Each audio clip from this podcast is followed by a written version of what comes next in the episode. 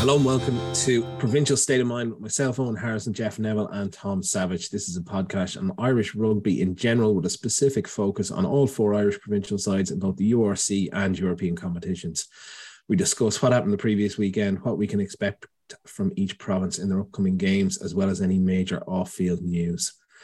Tom, what have you been up to this week? You know what? I'm glad we didn't start recording a few seconds before we did, because it'd be very hard to explain. Very hard to explain. Our movie podcast, is it? The movie podcast, yeah. Very, very unusual. But yeah, no, I had a good week. Very quiet. I went to the gym. I tanked up, impressed everybody there. They were just like, how is this guy, 40 years of age, that much of a bull, that much of a freak, that much of an animal? And I just had to explain, it's just the way I am, lads. And then they looked at you. Get on my level. That guy's huge, Tom.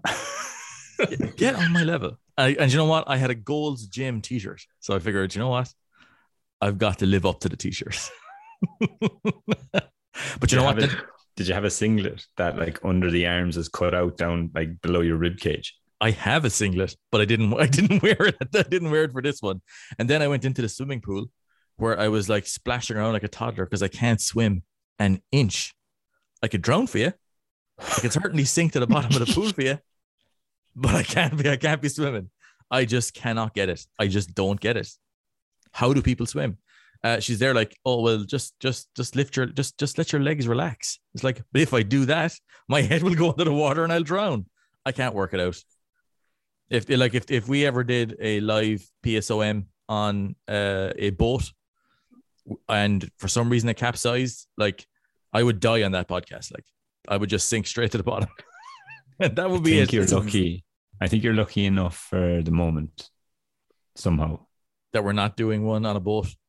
Yeah, I think we'll reserve the locations for the back of your car, on top of your house, behind your unbelievable new curtains, and then we might get to the boat. What if I was in the car and I fucking crashed into a lake? It could fucking happen. It's since I've started to learn the beginnings of swimming, I've become way more afraid of water. Because it's just like, I know nothing about this stuff. Completely counterintuitive. Move your hands forward. Like, what? No idea. I'm surprised that a man like yourself, you can get the technique to lift such big weights, but you can't get the technique. Well, you see, he's too heavy. He brings all the weights from the gym into the pool. I think that's his issue. I'm heavier than ships. I'm a natural bull, you see. I'm just a bull. I'm a freak, but that doesn't translate over to the water. Bulls can swim. Cats can swim, can't they? Bulls are useless in the water if they're anything like me. And they are like me because I'm a bull. Bulls can definitely swim. And I'm so aerodynamic. You'd imagine I'd be hydrodynamic as well, but it just doesn't work. I just sink to the bottom. What have you been up to then, Jeff? Nothing. Absolutely nothing. Back to work this week. And I know there's people saying I had long enough off, and they are correct, but it's always still nice to have longer off. But in better news this week, I didn't have a wedding, although today got home and there in the letterbox is just an envelope with fancy gold writing on it. And I was like, don't. And I took it out and it's like, oh, you know, Jeff Neville, blah, blah, blah. I was like, don't. Opened it up. Lo and behold, wedding invite. I was like, you're kidding me. So you're invited to Caitlin Doris' wedding. I'm going to a wedding again now in October and another one in November. So if anyone feels like getting married in December and truly ruining my life, feel like just throw me an invite. No, so even if I don't know you. Even if like just send in random wedding invites to like the Gmail address and just invite Jeff. I don't want to go to your wedding, but Jeff does. I also don't want to go, but I will go and make it known that I don't want to be there. How's that? Can't say fairer than that. Here's an idea. We could send Jeff out for appearance money to random people's weddings. Yeah. And you could actually earn money going to weddings. I'll do it. All you have to do is pay the fee, pay the travel cost, pay the accommodation cost, and I'm there. It's a steal, really, when you think about it. Jack got an invite to another wedding today, just when I thought it was over. And I got a little PTSD after that. But no, aside from that, good. Went down to that Connacht game last week. I'm sure we'll talk about that now in a while. Had a hideous experience in one of the petrol stop places. What would you call them? Motorway stops, or it wasn't my beloved Junction 14, service station. No. Sure, I was going to Athlonan. Oh, that's off Limerick. That's a lovely little junction. But stopped in. I hadn't had dinner or anything like that, so I stopped in, and I was like, "Oh, I'll get something here." And there was a restaurant there. So not a restaurant, like it's amusing. I'm giving a credit here now. And I went over and I was like, "Oh, can I have that bit of chicken?" There was a lovely little bit of chicken left. And he goes, "Yeah." And I goes, "Do you have anything I can put that with, like potatoes or anything?" She was like, "Just rice." I was like, "So just rice, just plain rice." She goes, "Well, yeah." I goes, "Is there anything else I can have?" And she goes, "Well, we have sausages." I said, "So you want me to have dry rice and sausages? That's what you want?" And she was like, "That's all we have." And I was like, this is like 5:00 in the day now on a service station on the motorway. This is like prime travel time. Do you know that kind of way? Like, yeah, like hungry fuckers on the way out from work. This is Give me something here. This is what caught me. Like, it's not like it was a deli in a shop that's been open all day. This was like this is your prime time here. Like, so then I said, "Listen, I'm grand." There was kind of a salad bar beside it, and I was like, "Can I just get the salad to go with the chicken?" And then, and she goes, "Oh, the salad's closed." I said, "Why is the salad closed? Like, is it just why is it closed?" And she goes, "Oh, no, we're tidying up now, we're done." And I was like, "The salad is ready. Like, there's no, like, it's all chopped, it's all ready. All you have to do is just move it into a different location." She was like, "No, sorry." "Fine," says I. So there was another kind of salad place beside it, and I go, "Sorry, you open?" "No, we're closed too." "Right, okay." So looked across, there was Burger King. And with all this that had just happened in front of me, the sausage and rice and all that jazz, a busload of people had come in and had gone to the Burger King while I was trying to argue like that the pre-cut salad that I could just eat is not for sale. So I looked across and there was like 40 people in the queue for the Burger King. And I was like, "Do you know what? Fuck this." Like, for one, sorry, I didn't mean to curse there, but I was genuinely like, I am so annoyed by this whole situation. I just went up to Costa and I was like, "Just can I have a coffee, please, and let me go back on the road. This has been a bust from start to finish." Like, and I did nothing but moan for about 45 minutes in the car about how absolutely terrible of a business model that service station was. And I'm still not over it, to be honest. Like, I got home, my wife was like, "Did you get dinner?" And I was like, "Don't talk to me." I'd say you had her withered over it. Oh, but like, I just don't get it. Like, it's a service station in the middle of nowhere on a motorway at 5:00, leaving the capital city to go to another big city.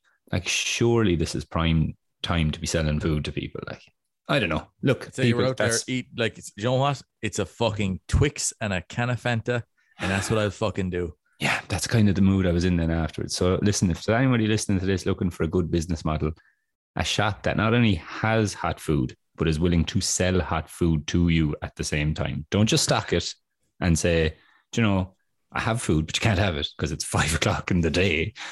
Sell it to people. Give it to the public. Sell the salad after 5:00. Like, I just, the boss will kill me. Like, it was all chopped. Do you know, like, if she said like that she had to make it, I'd be like, "Do you know what? Fine, don't worry, you've it all cleaned up." But like, it's there. All I'm asking you to do is just this. Like, people can't see what I'm doing, but like, just this.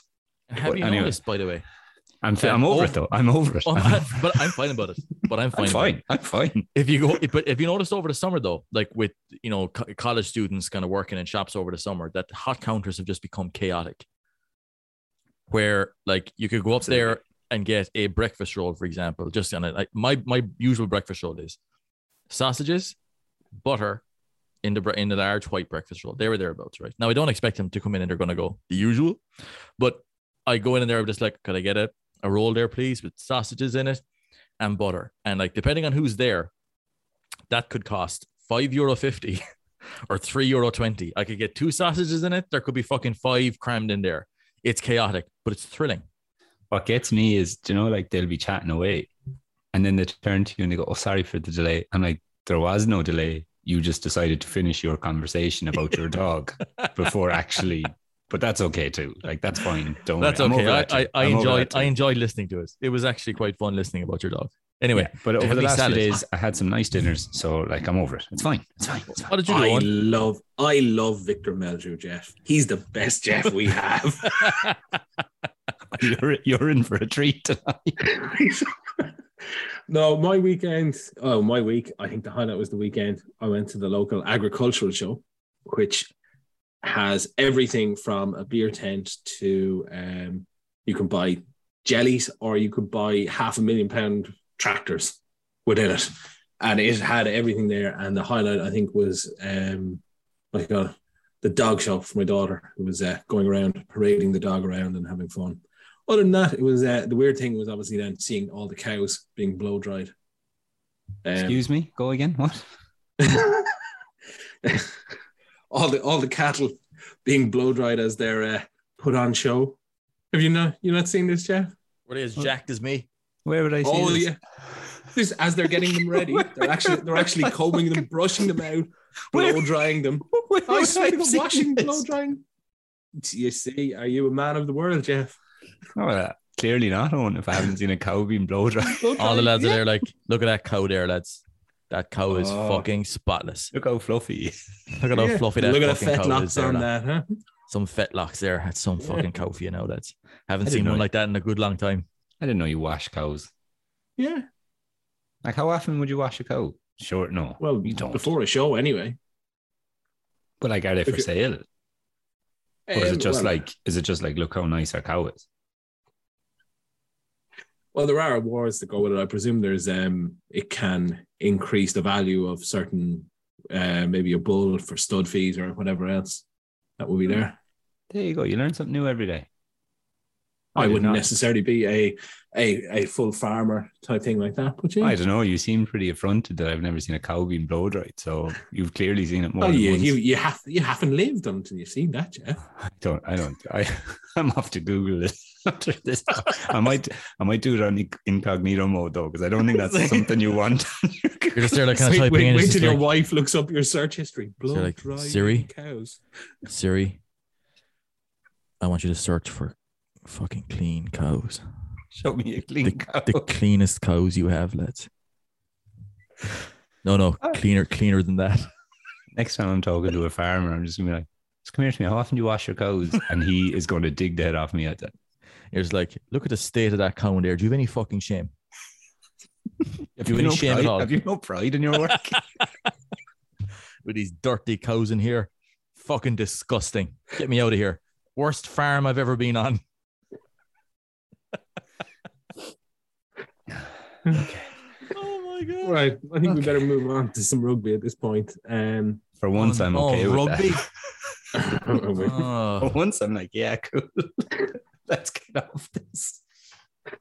We'll move on then to the women's game. Ireland played Japan in the second test, and after winning the first test 57-22, they slipped to a 29-10 defeat. What do you think changed in the week, and why did Japan win? Go to you first, Jeff, on that. Well, to be honest with you, I think two of the biggest things was possession, first off, and I know that sounds quite simple, like if you have the ball, you'll probably win, but the carrying game as well for Ireland was not great.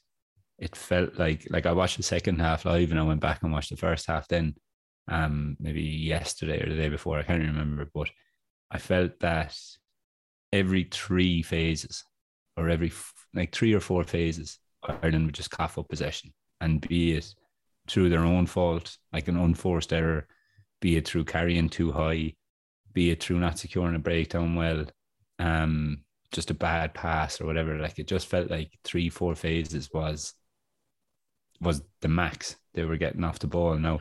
And the second I thought that Japan did a much better job this time at targeting the big ball carriers. They went in and they seemed, now I know Ireland were missing the likes of Sam Monahan and Dorothy Wall, etc. in that as that sort of carried a lot of ball in the first game. But I thought Japan, they sort of hunted the big ball carriers in the Ireland pack, and they went in with the double tackle, one high and one low. And they were waiting for them there and stopped them on the gain line and forced Ireland into a lot of the errors. Owen, what if I was to tell you right now that not only do I agree with you, but also I have some homework to back it up? Ooh, I love this homework. Is good. Yes. So there, when I was not eating salad there during the week, I had a little look at it, and I like I said, I think the carrying game let them down. The first game, Ireland had 116 carries and they made 633 meters off it, right? The second game, they only had 85 carries. But if we look at the quality of that carrying then as well, in the first game, if you're looking at percentage of the carries that went over the game line, 53% of Ireland's carries got them over the game line. That went down to 46 in that second game. But if you look at the number of carries that was on or behind the breakdown, 54% of their carries were on or behind the breakdown, with only 13% actually on. So 41% of their carries were behind the breakdown. Now, that's all fine in theory, and that's the carrying game. But as we know, if you're not actually getting front football, the rest of your game suffers. In that first game, Ireland made 7 line breaks, and that was a result of good carrying, you know, like good quick ruck ball. They still made errors, but it was a decent platform. That second game, Ireland made 1 line break in the whole thing. And I think that kind of sums it up to like everything they everything that kind of was built up, or like you get 3-4 carries in and you're thinking, okay, and maybe, you know, 1 more carry, 2 more carries, and it's going to be on out here. Suddenly it was a turnover time or an unforced error. And like, it just happened so often. Like the first game, Ireland gave away 9 penalties. In the second game, they gave away 14. And again, that's a result of being under pressure. Like at one stage early on in the game, Ireland gave away 5 penalties in a row. So you're kind of like, you're not going to win a game with that kind of discipline, and especially given that much of a platform to a team who enjoyed 17% more possession than they did in the first game. Like Japan really did their homework. I felt it left them down, actually, funnily enough. I think it left them down at the very start of the game. Ireland had a line out inside Japan's 22, and their hooker actually joined them all rather than just kind of see what happened. Them all wasn't going anywhere, like, but she was so worried about them all from that first game that she jumps in, and then Hughes just had a little look up, saw it was not in there, 2-on-1 with the winger, and then they went and scored a good try. But that kind of, I suppose that was the highlight of the game for me, really, and that was in the first couple of minutes. So it was a disappointing finish, I thought, to, like, I know in the first game they made errors, but they still won. I feel that when contracts come out, they're going to be together a lot more. You're not as drained, maybe, as trying to learn everything and trying to change things. It's kind of, it becomes second nature rather than trying to drill it down. And now, I wasn't there, obviously. I don't know what they were doing during the week, but I imagine Japan did their homework and Ireland tried to change a few things. But like, the more you're together, the easier it is to do that. So I think that second week, if this tour takes place next year, let's say for the sake of argument, that second week I think would be vastly different. Or hopefully, anyway, you know, that's the aim, obviously. But I felt it was a disappointing enough second game now, to be honest. I thought, like, to me, one of the big things was Japan had a platform to play. Like their scrum became a weapon for them.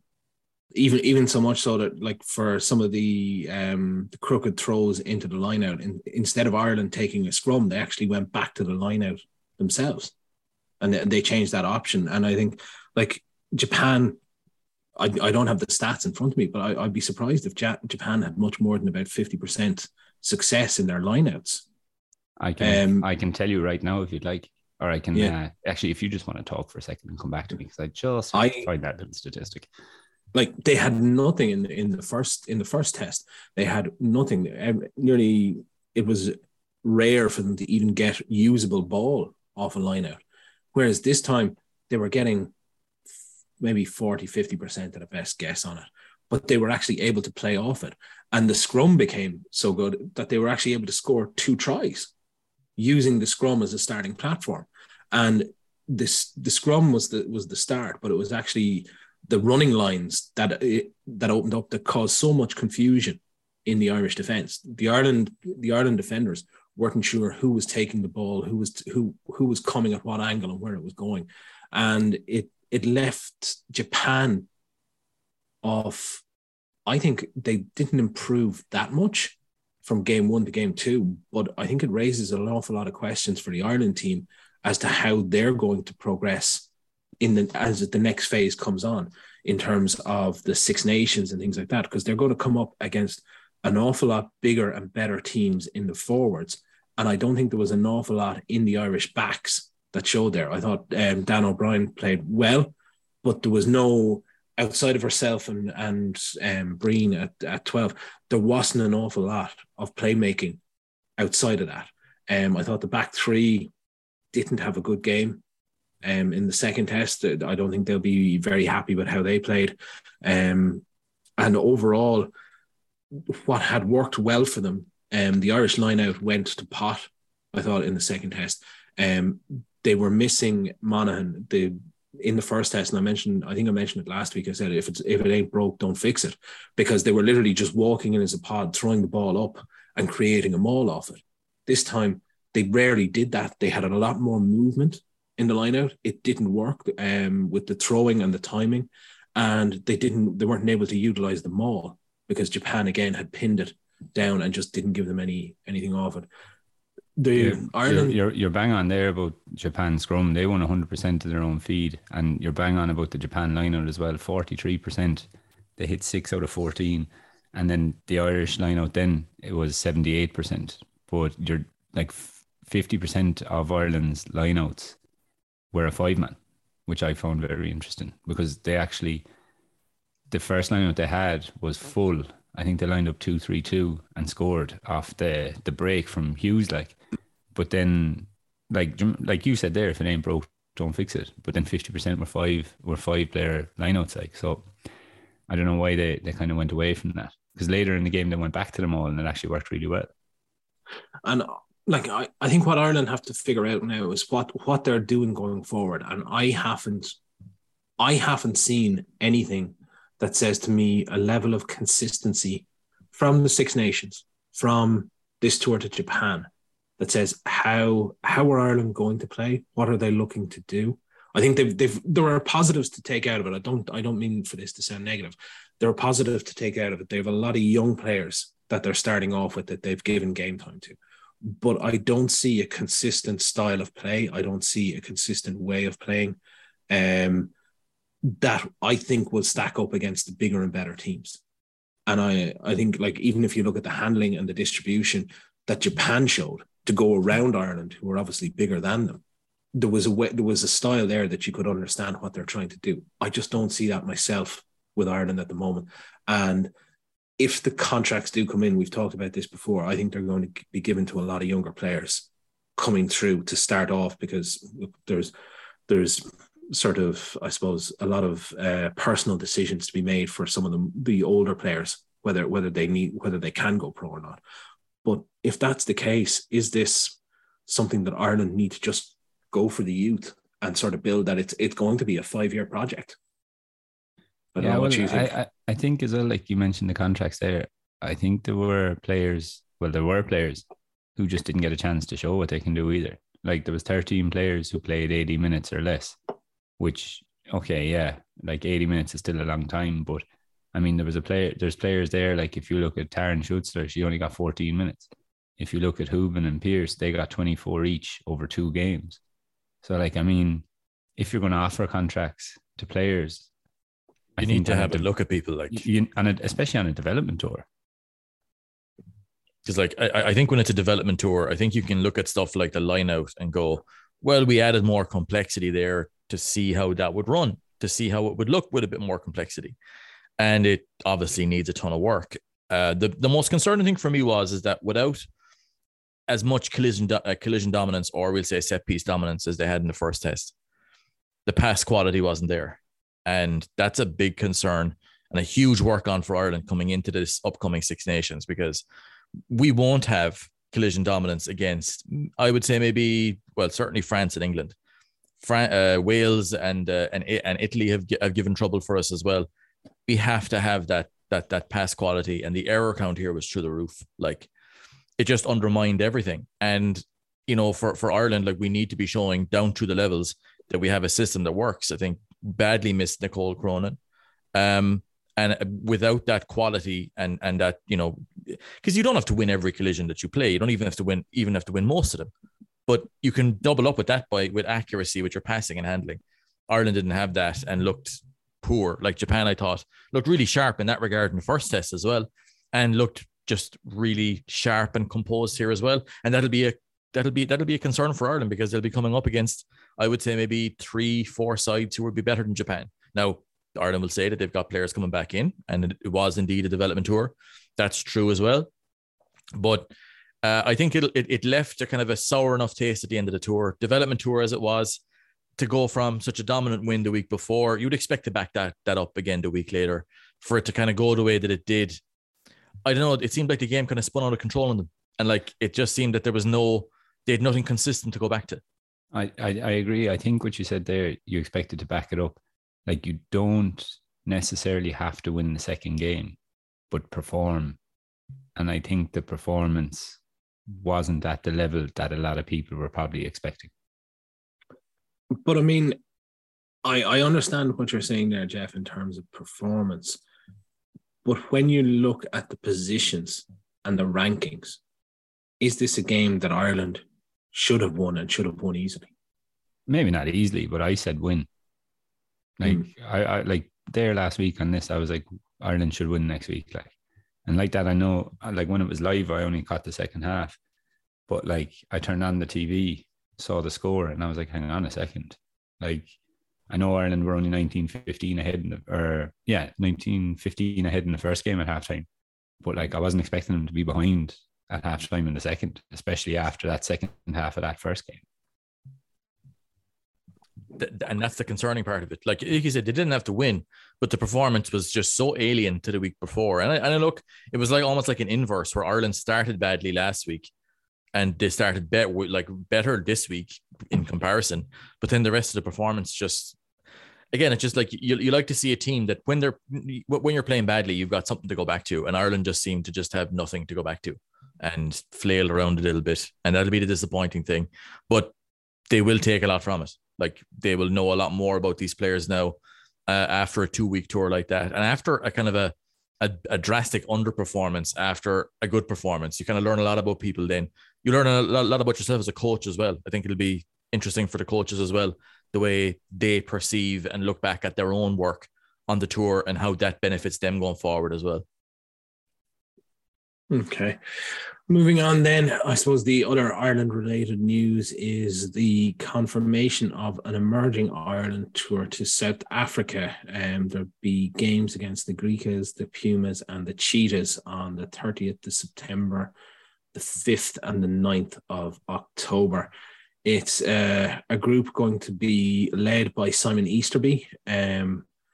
Going out, it'll be in South Africa. It's effectively it's under the banner of a Toyota Challenge, which is effectively a tournament organized for the Cheetahs to get them warmed up ahead of their European campaign. But it will go against the early rounds of the URC. So the belief at the moment is that they are going to take the fringe players that have played against the Maoris during the summer, as well as players from the under-20s in the last few seasons who maybe are not getting a chance to shine in their provincial teams due to, I suppose, depth chart issues and backlog there. But I suppose the first question is, do you think it's a good idea? Tom, go to you on that one first. I get the rationale that the IRFU have for this. It came on them late. This wasn't a plan that they've had for 2 or 3 months coming into this. This has kind of happened fairly late on. They came on this idea as you've said there, like, because I was giving out about this on social media the other day. So I went and I said, you know what? I'll speak to the RFU. What's the crack with this? What's going on? And they said that it's a way to build the depth that they want coming up to the World Cup and the post-World Cup. So there's going to be a lot of churn coming up after the World Cup in that 2024 Six Nations. They want to get a look at guys in this environment where they're on tour for 3 weeks. There's nothing but rugby. You've got nothing but to focus on the tour, the game, the training, the prep, everything. They liked what they saw from players on tour in New Zealand. They want to duplicate that here. They feel this is an opportunity that has popped up to allow them to do that. That's the RFU rationale. And I get it. They're looking at giving leadership roles to the guys who would have been in the Maori All Blacks, those two games, who we'll say were not in leadership roles on that tour because it was the main guys in the main test arena. And with this now, those guys are the leaders, and they'll be bringing on other inexperienced guys to bring them up to speed so that if they get an opportunity in November or in the Six Nations or in the World Cup, you might get 3 days in camp ahead of the first game or whatever it is. And like, you don't, like when you come in new, fresh, like there's a ton of information that's dropped down on top of you, like a ton of detail. And that can be hard to catch up on. And all of a sudden you're behind in the detail, which means that you're not showing up properly with reps. You're not impressing and training, and it's kind of, you're kind of behind the eight ball, like, because there's so much to pick up. You're not in the best place to succeed. And the rationale is that this will give them a chance to get onboarded there so that if they get an opportunity in November, they'll be better placed to kick on and, you know, be of value to Ireland going forward. On the other hand, though, the other side of it is that it kind of buries the URC a small bit, and it sets up a sort of a labyrinthian journey from provincial rugby to test rugby that other players who were currently involved in the test environment did not have to do. So like, if you're a guy like, we'll say, Gavin Coombs or Craig Casey or Nick Timoney, for example, say you're brought on this tour. I have no idea whether they will or they won't. But say you are, like, you're starting for your province in the European Cup. Like, you've played big games in the European Cup, but yet you have to go on a tour like this.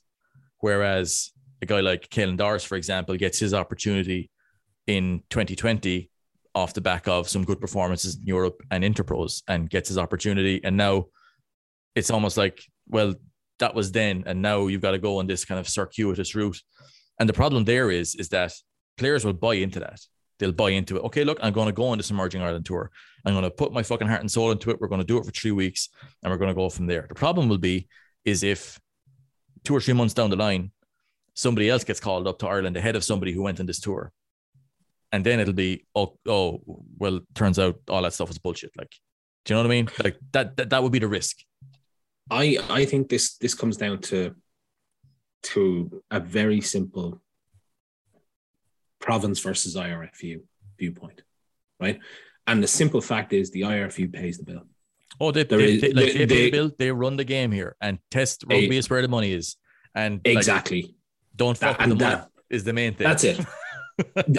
You don't fuck with the money. I think the biggest problem with that is I completely understand where they're going from, and they're saying, yeah, we need more things like the Maori game. We need to see these guys. My issue with it is twofold. One you pointed out is this absolutely shits on the URC. Big selling point of the URC from the outset was we're not going to clash with the international window. You're going to have your guys. You're going to have more of them there. We understand that there are going to be internationals that are kept back because they're playing summer tours and things like that, and there will be camps. You're taking them out, and with the greatest of respect, the Grikas, the Pumas, and the Cheetahs are not anywhere near the standard of the Maori All Blacks or the likes of a Fiji or anyone else coming through that they could play at an international level or even at an A level. That is not the same level.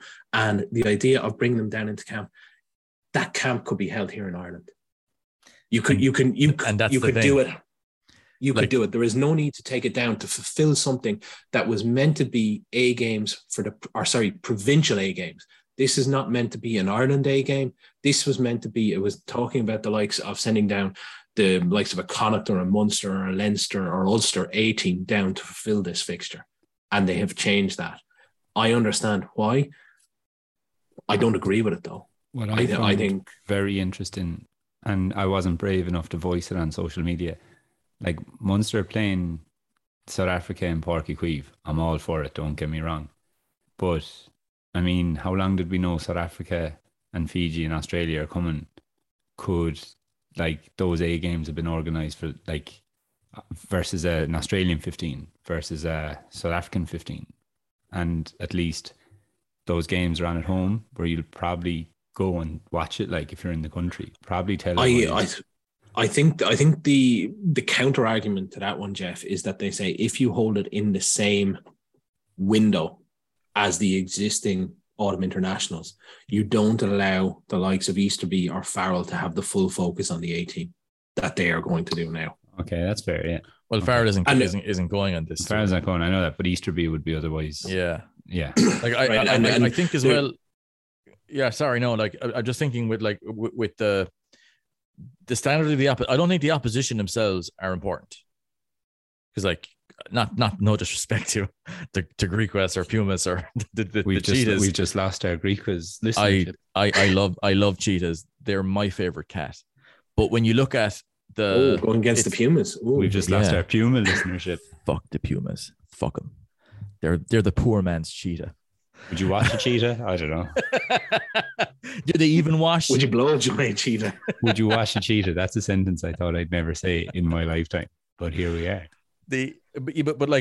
I think the bonus is the tour, how they train, how they onboard, and stuff like that, and have them be the leaders of the group in that time, and then use that to assess them for further honors down the line. But like, I totally get that rationale, but there is a risk to it too, in that you can end up blowing the gimmick here and make it look like, oh, well, we're just moving goalposts now. We brought you on this tour to do this, that, and the other. And if you don't get opportunities off the back of it, or it sees that other people have kind of skipped the queue, it kind of makes it look like, oh, that was just a waste of time. That was just, again, goalposts being moving, running around in circles. That's the risk. But I get the rationale. I understand the rationale. But again, I think people have this, that it came on so late. That's the issue as well. That it's like, it came on really late. It was an opportunity that they kind of grasped on. It was supposed to be for provincial teams. That was when we first heard it, that's what it was. And now it just seems like there's a lot of scrambling going on. That can't be helped. Perception is perception. But it's certainly controversial anyway. Like I've seen as many people hate the shit out of this as they have kind of going, oh, well, I kind of get it. Like I'm in both camps kind of. I hate the shit out of it, but I do understand the rationale why they would do it. And the Irish, you would say, this is like 1 year out of 4, they're looking for this from the provinces. I fully agree. I totally understand the logic behind the tour, but it doesn't mean I like it. That's it. I'd agree with that, as I say. And I'm give my reasoning behind it. Purely, I would prefer to go watch Munster and a provincial side than I would go and watch an Ireland side.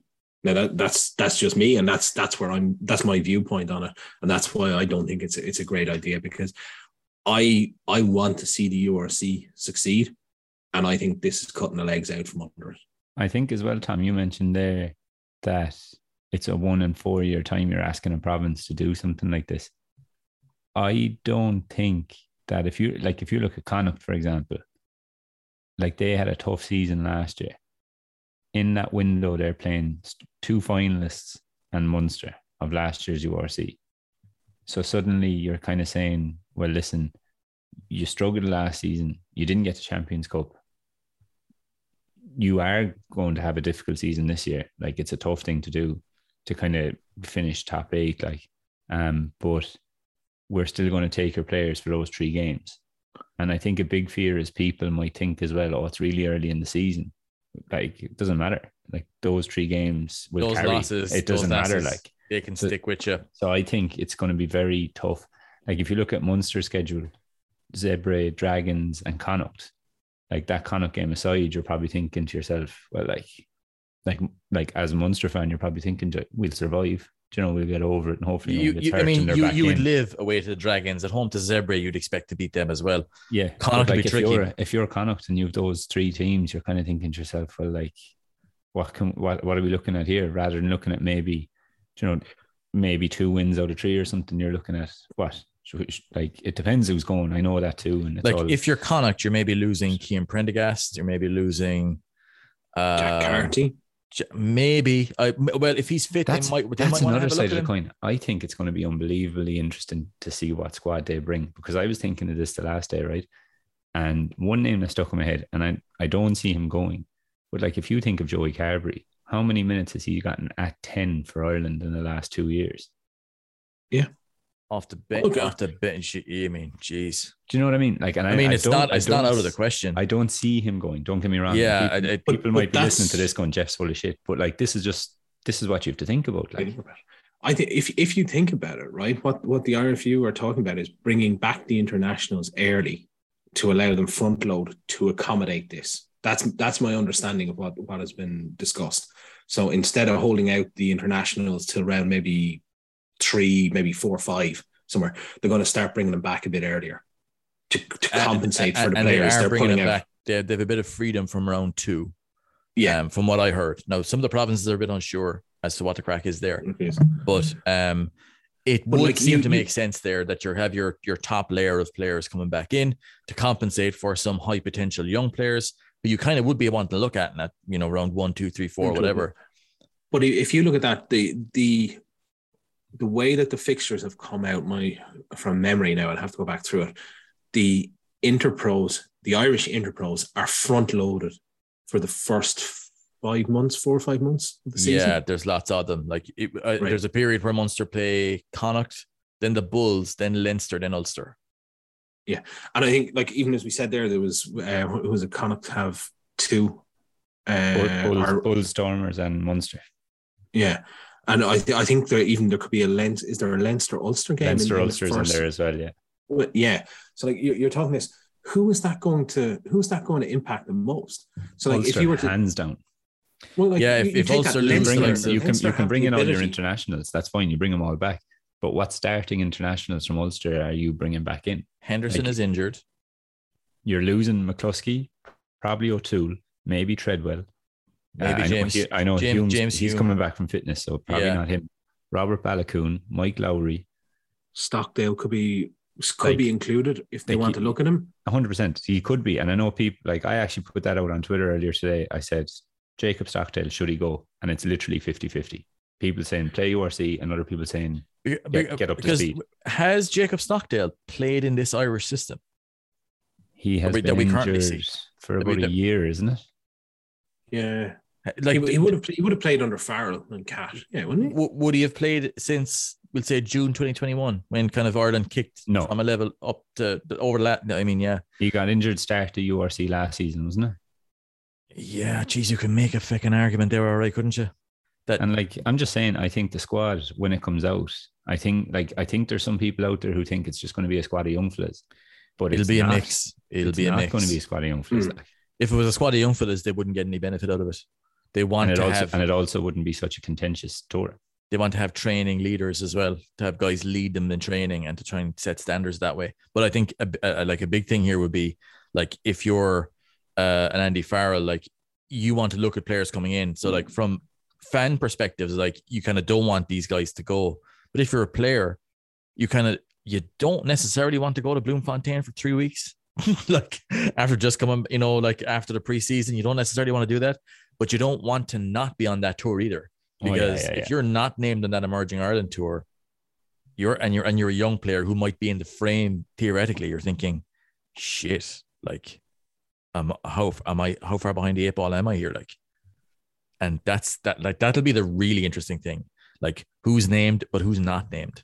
Yeah, it's the who's not named that you're kind of like, that's going to be okay. Because especially so early in the season, because like there's like we're kind of heading into contract talk as well now. Like, so if you're a young player out of contract and you're not named on this Emerging Ireland tour, and you're fit and available, like, and you're not coming back from an injury, we'll say, it's like, oh, geez, like, what does that say? That's the thing. I think it also limits who's going to get into the Rugby World Cup. I think that door was pretty much closed as part of the New Zealand tour. I think this is going to absolutely shut it. If you're not in there, I don't even really see that many new people. If you take it, how many people went? What was was it 40? Went? Yeah, it was 40, and they're taking 35 on this tour. Yeah, and what are they going to take? What's the World Cup? 33 is it?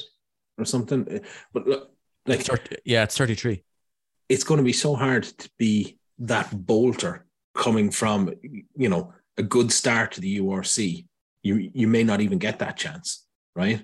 You then, are you going to be able to get into the sort of, if you're not in the sort of autumn international side, it's going to be hard to make it into the Six Nations. I think this shuts the door on any idea of a bolter coming out uncapped that hasn't been in the system so far.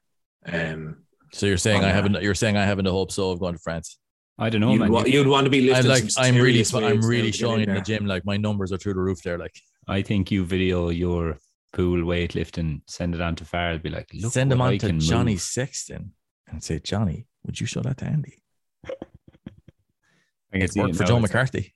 Like, I deadlifted 300 kg yesterday, but it was in the pool. As you were sinking. I had to. I was literally, it was life or death. But that's how important this is to me. I hand cleaned 400 kg, but it was underwater. Right. I breathed in 40 litres of water. I am not very well, Andy. Please. I'm willing to waterboard myself for this team. Please take me to France.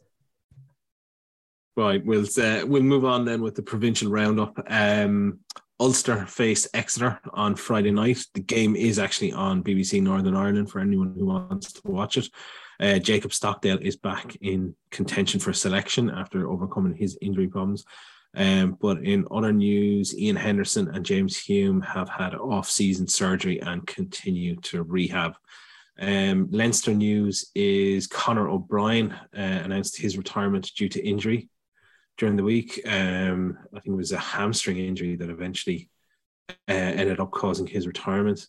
And in news that is nearly impossible to find anywhere across the internet, Leinster face Harlequins on Friday night at the Stoop, I believe. I'm not sure if that game is going to be streamed or not, but it is nowhere even noted on the Leinster website and extremely difficult to find details on. We must have gone to the dark web to find that out, because that's the first time hearing of it there. Owen went onto the dark web and an assassin told him that Leinster were playing. Wait, sorry. This is the second I'm hearing of it, because the first I heard of it was when I read the script earlier today. So this is the second I meant to say. Excuse me. Before we started recording, Owen told me this and I was just like, what? So basically revealing that I hadn't read a fucking word of the script. That is not news to anyone, Tom. Yeah, sorry about that, Owen. My phone's broke. I left it in my pocket when I was deadlifting underwater. I found that from the guy who sends me on my videos of the blow drying the cows.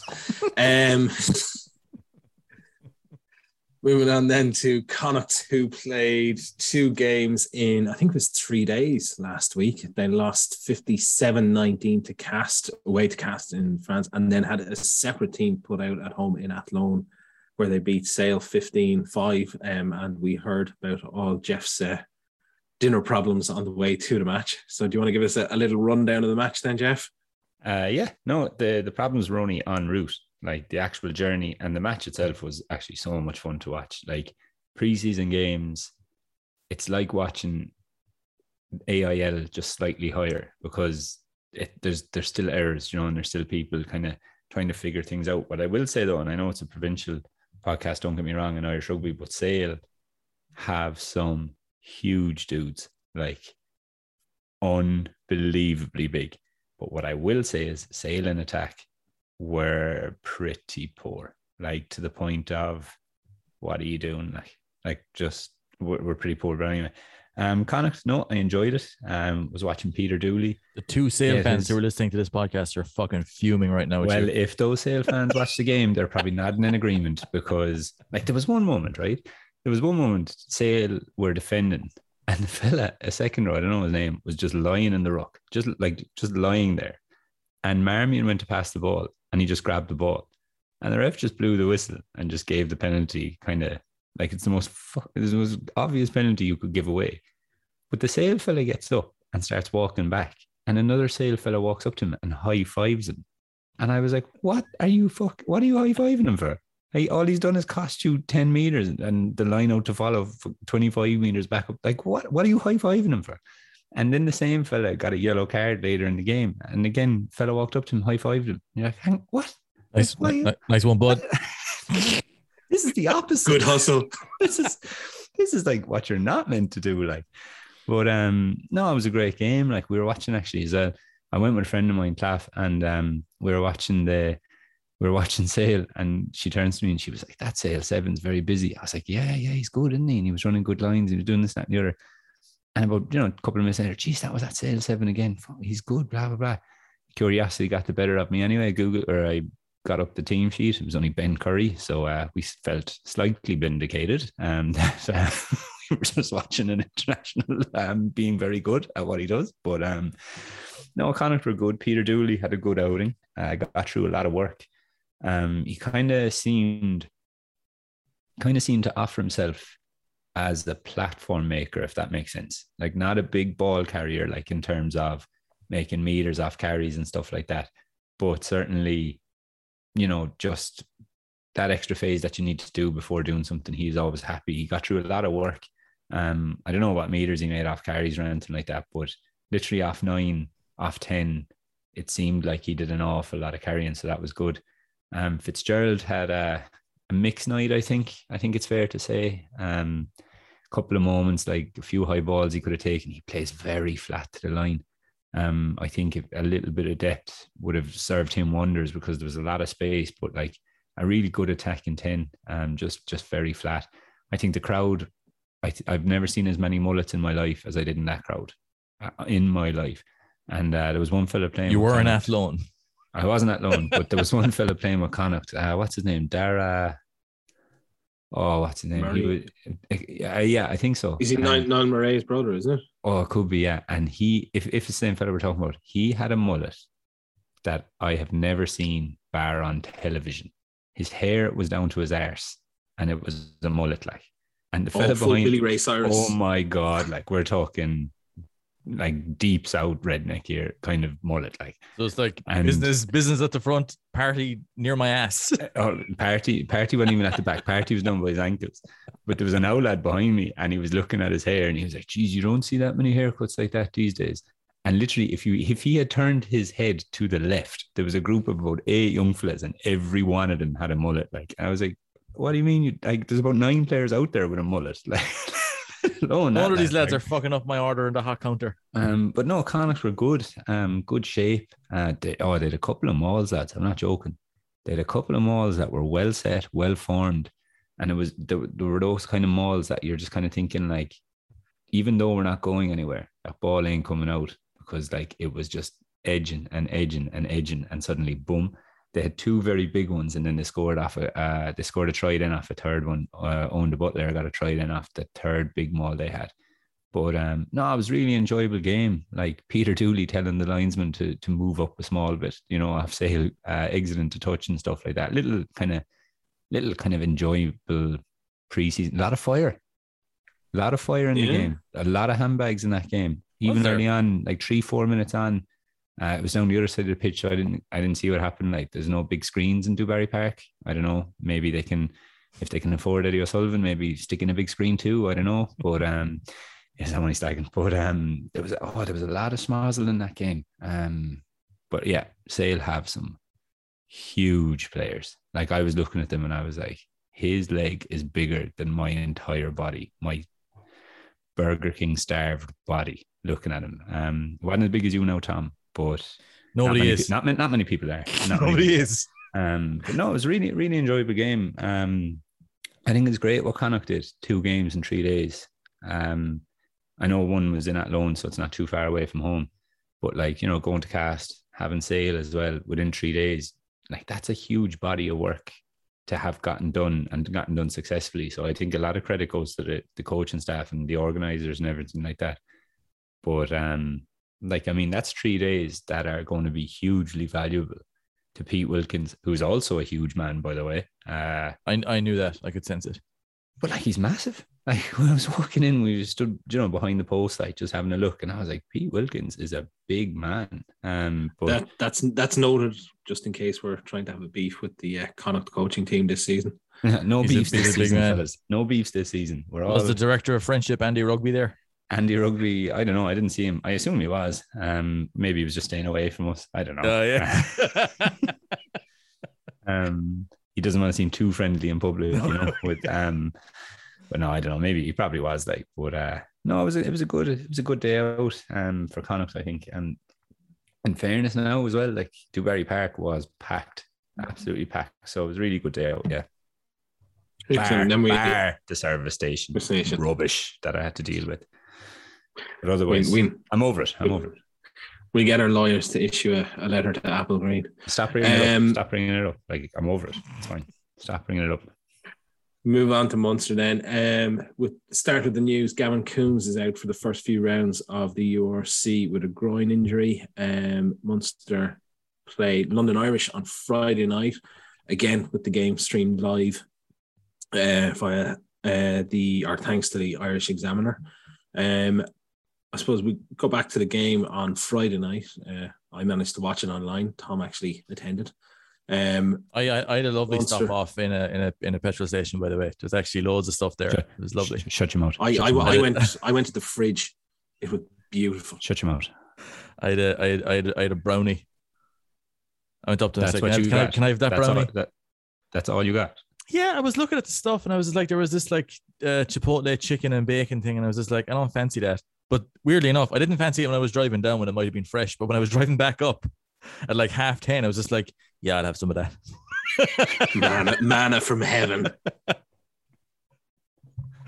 Oh God. Yeah, no, it was good. Like the game itself though, again, very beautiful, lovely crowd there, because mostly Cork people. And it was just it was an enjoyable old game, even though Munster lost. It was your typical preseason game. Trying a lot of stuff. Like they were plainly bidding in a lot of new stuff. Like there was some new looking shapes in that first half, and they were struggling to put them in, like to actually nail some of those pictures, like, because they would have been, I'd say, quite different from, you'd even notice watching it, like in there, like that the pictures that we were looking at were different from what we would have seen from Munster last year, from a shape perspective anyway. I thought they played very flat in attack. I thought the halfback combination in the first half struggled with that, and I don't think they were helped with the amount of penalties that Munster gave away. They just couldn't get a position to play at times. I did like, there was a couple of times Munster tried to stack the backs. They formed very narrow, very deep, and then spread wide very quickly. It sort of caused a lot of, I suppose, disarray in the Gloucester defence at times, but Munster couldn't take advantage of it necessarily. Because Munster didn't actually do any like real collision work during pre-season before this game.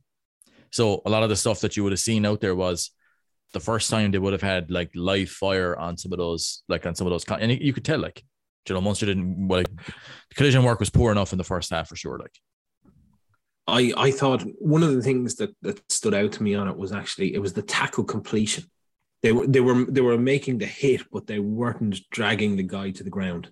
Like Ben Morgan, who is a very, very good club. He is a huge man, hell of a carrier, big guy. Hell. I was looking at that Gloucester, or the Gloucester team to start the game. And I was like thinking, geez, I recognize a lot of names on here. Like, that was close enough to a team that might start a premiership game for them. Like, you had Ben Morgan, who's got 30 odd caps for England. I looked him up. I was just like, Jesus Christ, I remember this guy. You had like, did you recognize him straight away, or did you watch him and feel vindicated? I was like, is that Ben Morgan? Through the power of observing the team sheet that we were very kindly given in the stadium. You cheated. Like, looking at, like, you had like Adam Hastings there. You had Chris Harris, Mark Atkinson, who I remember like playing for Gloucester against Munster in the Champions Cup a few years ago. Big man. Ollie Thorley, who scored a try against Munster in the Champions Cup. Like, they like a fairly good squad, like, side out there for that first half.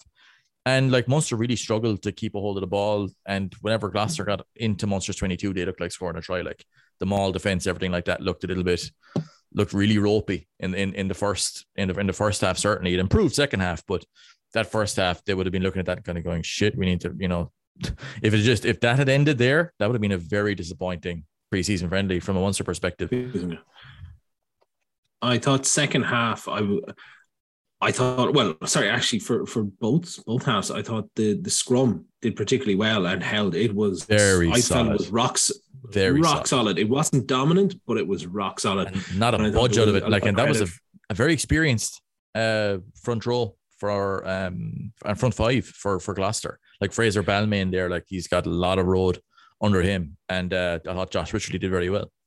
I thought Roundtree would be very happy with the likes of Wycherley, Salano, and Knox coming out of that. I thought the lineout was solid enough as well. They did well on that. I thought the Patterson, when he came on at scrum half, was excellent. Energy off that guy. Like, I don't think Neil Cronin had a great game. He did look like he came off. He looked like he was nursing an injury when he came up in front of the press area for the second half. But Patterson, the zip on this guy, he was flying around the place out there. Really, really energetic. Injected a lot of pace into that game. I was very impressed with him, actually. I was as well, and I think it opened up the attacking options for Munster. I think, and Crowley, who came on in the second half, I thought Crowley was very sharp. I thought what they did was, it was the tempo that Patterson put on the game. He made decisions and he did something with the ball quickly. It wasn't necessarily always the right option or the best option to take, but it did something and it challenged the Gloucester defence. And I think, to me, it showed how someone like Craig Casey, I think, should fit into that sort of system and what they're trying to do very well. It looked like Munster were doing a 3-3-1 shape across the middle of the field and not going too wide. Like, the edge runner was around the 15-meter kind of hash. But if you're playing a 3-3-1, when it's not going right, it'll look like it's going like that. Everything is very flat and you're basically playing down the front of the jeans of the opposition. But when it's going well, you have pace on the ball coming off 9, but you have variety off 10 and an actual inside carrying threat off 10, which Crowley certainly did. Now, you could look at Healy in the first half, didn't have a great game. You could look at the quality of the collisions wasn't great, pass quality off 9 wasn't great. That will affect your 10. But I thought Crowley, I thought his variety and the threat that he had as a ball carrier himself really opened up. As did, having Malachi Fekitoa, who is, my God, not only is this guy, that's a handsome dude right there, but he is a killer out there. He is a monster. He creased this guy, a preseason friendly, and my God, he nuked this guy. What impressed me most was, number one, and I think I said it on social media at the time, he isn't around just to pick up an easy paycheck. He was putting his body on the line from the very off. And it wasn't just his carries and his dominant tackling. And I mean, it was dominant. It was the fact he was tackling back up and poaching for the ball straight away.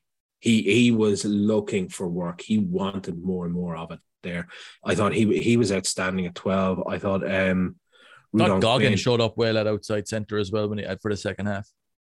Yeah, and I not being dismissive of Dan Goggin, but I assume it's nice playing outside Fekitoa. I think it's difficult to have a bad game outside that guy, because he looks like just a total quality player. I thought Rudon Quinn came in quite early. Jack O'Sullivan went off with an injury, and Rudon Quinn came in and. Years of age, 18. He's out there winning collisions in a pro rugby game against a premiership team at 18. He was for anyone who hasn't seen Rudon Quinn, he is about I don't know how tall he is. But he's around 6'4". He's about the same width. Yeah, he's around 6'4" tall and 6'4" wide. Yeah. As I think I said, what was it? I said, you don't need to sidestep him. You need to two-step him going around. One step is not going to get you around him. He is a big lad. And you can even see him warming up. You're just because you expect somebody when they're 18, you kind of got a kind of an expectation as to how this guy's going to look. And it's just you need to readjust your expectations for Ruan Quinn, because he's a fucking wardrobe at eyes, this guy. He's not even got his leaving cert results yet, I don't think. No, he wouldn't have. He's already nervous day tomorrow, waiting for them. Then off to fucking pro rugby training after. What? Yeah. Living the dream. Get ready to crush London Irish. I thought he had an excellent game. It was finished off with a try. He skittled over a couple of guys to score. But Edwin, he's a dog bowl, by the way. Another guy who looks... There's one or... Himself and Rudon Quinn are one of the few guys coming up through the system that look physically pro-ready right now. Yeah, Daniel Okeke as well is huge. In person, He just looks bigger than everybody else in the field. And there are people who are there who are well taller than him. But like, he is just a supersized guy. Like he is like, he just looks ridiculously strong out there. But Edwin Adogbo, for his first game in a number of, in over a year, actually, I'd say, after his Achilles injury. I would say that elements of what he was showing out there, kind of freakish style stuff, winning collisions, his very first truck up off nine, won that collision, off nine, ran really hard, and he's not really properly filled in yet. He's 19. That's a serious player there. He's around 6'7", because he was standing next to Paddy Kelly, who's listed at 6'7", and they were the same height. I know rugby stats are a house of lies most of the time, but looking at Edwin there, he has the size and he has the physique, and but his line out detail really sharp. Sometimes with younger players coming in, that's one of the things that they have to pick up, obviously. But I thought his line out work in the second half, he was in the right spots, making the right lifts in the right places. Very exciting. Yeah, I think, as I said, there was parts of. I don't think the result really matters. Nah. In terms of that, I think it's more about what they can take from it.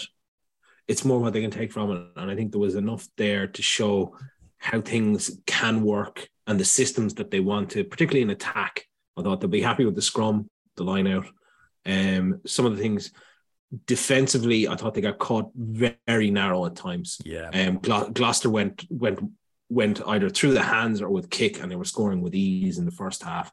It became something, and as you say, Tom, it makes sense in terms of their contact work, if they've done so little, as to why that I almost call it tackle completion wasn't there, and Gloucester just ran through them. They did a presser after the game, and I was there because I'm a professional. I'm a very sharp professional, as well as being a beast and an animal. All right. So many strings to your bow. So many, just constantly, apart from swimming, but swimming is a scam. So swimming. So we asked Rowntree after the game, the first half, kind of what was the crack there, and the breakdown was his big focus. He was just breakdown wasn't, and he it. I watched the game back on YouTube afterwards, and yeah. Breakdown wasn't what it needed to be at all, and they'll come away from the game with that as being a big work on. You live with that, sort the breakdown out offensively. You live with that, and you can kind of work from there. You can work with that, but it was an enjoyable game. Can I just say that sometimes when I mention a player's name, I get slagged for name dropping. But Tom does it every week to the point where we should think that he's best friends with Rowntree, and nobody calls him out on it. Even before this, he was chatting to George Murray, blah, blah, blah. That's because I'm too much of a name drop. That's because I'm too much of a freak. Too much of a fucking animal, that's why. I'm not afraid of you. Oh, I can see the fear in your face, boy. Did you ever see that? I can't remember who it was, but I think it was a boxer or something like that. And a fella tweeted him, trolling him, and was like, oh, blah, blah, blah, blah, blah, you were shit, blah, blah, blah. And your man says, say that to my face. And your man replies, and he goes, no, you'd kill me. And the boxer went back, fair enough. Fair enough. Yeah. But I was kind of just over at Peter O'Mahony's house today at a barbecue. And Nobody called him out. Just checking out the garden. Who was there? Dan Carter. Richie McCaw.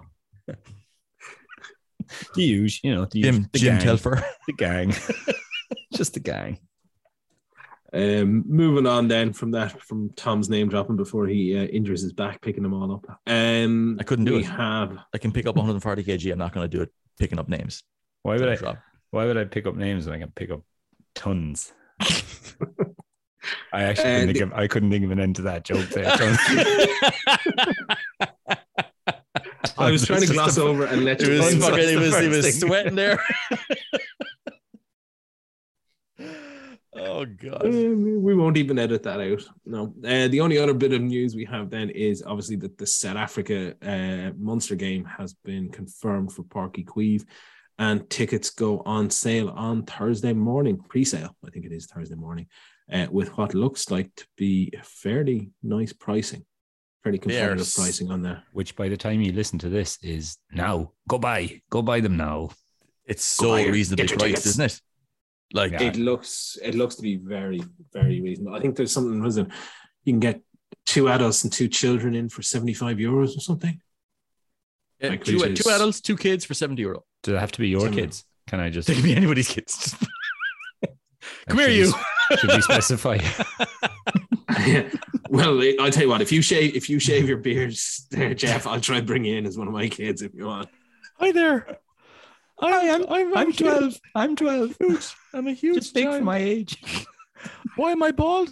Tom has been training me. I'm actually just big for my age. A haircutting accident. So that should be good. Hopefully, I was on numbers for that. Hang on a second there. Give me a second here. Oh, is that the big heavy name he's just lifting? I was on the radio the other day.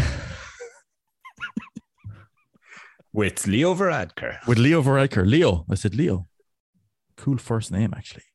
And when I was on there, I was kind of brought in because I missed the first call because I was in the shower. So I did the majority of this radio segment. Such a pro. Dripping wet. From the shower. From the shower. Up, I'm only wearing a towel. Because I forgot it was on the radio. Such a pro. Because Luke, if you're listening to this, you did tell me that I was supposed to be on the radio. Hey, Tom, you okay for the radio at 10:40 on Monday? And I was just like, no problem. And then I just completely forgot the second I said that. So the phone rings, I answer it the second time, and I'm coming in mid-conversation. And there's 3 guys there, and they're all like very negative on this game being held in Páirc Uí Chaoimh as opposed to being held in Thomond Park. And I just couldn't understand it. I just didn't get it. Like Thomond Park has the vast majority of kind of big games in Munster since 2005. But also, what's the seat difference? Like 20,000?